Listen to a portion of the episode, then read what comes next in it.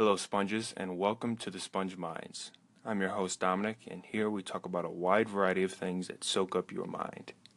In today's segment, we look at an unbelievable but true story of survival. In the morning hours of May 26, 2013, just 20 miles off the Nigerian coast, a tugboat overturned and capsized due to heavy swells. There were a total of 12 people on board. All perished by drowning, except for one man by the name of Harrison Okene. Harrison managed to find a air pocket and survive for nearly three days.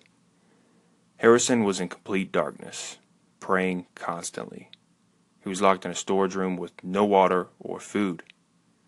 Harrison reported the sound of sharks and other large fish thrashing around, feeding on the deceased crew. After 60 hours and a limited oxygen bubble, Harrison was rescued by divers.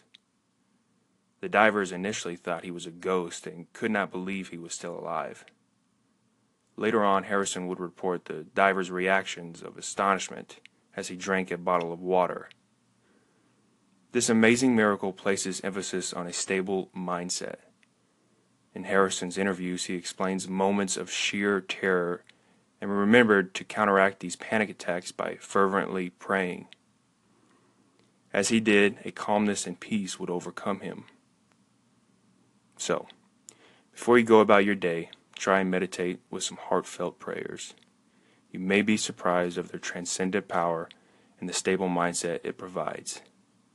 I'm your host, Dominic, and as always, stay soaked up with the Sponge Minds, where we explore topics of morality, death, life, religion, politics, culture, and more.